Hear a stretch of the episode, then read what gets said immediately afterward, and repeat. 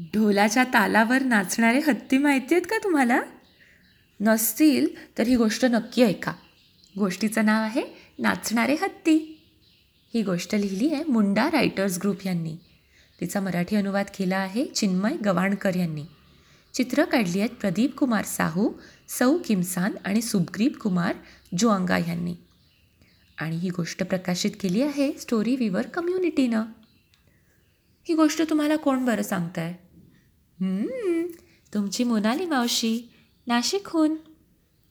बापी एक छोटा मुलगा होता आणि त्याला ढोल वाजवायला प्रचंड आवडायचं. ढुम ढुम ढुमा ढुम. एके दिवशी बापीला डोंगरा पलीकडच्या गावात जायचं होतं. बापी खूप खुश होता कारण त्या गावातल्या लोकांनी बापीला तिकडे ढोल वाजवण्यासाठी बोलवलं होतं. डोंगर ओलांडून जाताना वाटेत लागलं एक जंगल आणि एक हत्तींचा कळप बापीच्या वाटेतच आला. बापी चांगलाच घाबरला आणि जोर जोरात ढोल वाजवायला लागला. त्याला वाटलं की त्यामुळे हत्ती घाबरतील आणि पळून जातील. पण काय गंमत? काय झालं माहिती आहे हत्तींना ढोलाचा आवाज ऐकून मज्जाच वाटली आणि ते मस्तपैकी नाचू लागले. बापीनं हीच संधी साधून तिथून पळ काढला आणि गावी परत जाऊन गावातल्या लोकांना त्याबद्दल सगळं सगळं सांगितलं. दुसऱ्या दिवशी गावातली काही मुलं मोहाची फुलं आणायला डोंगरावर आली. आणि बघतात काय? अजूनही ते सगळे हत्ती नाचतच होते. ते पाहून त्यांना धक्काच बसला.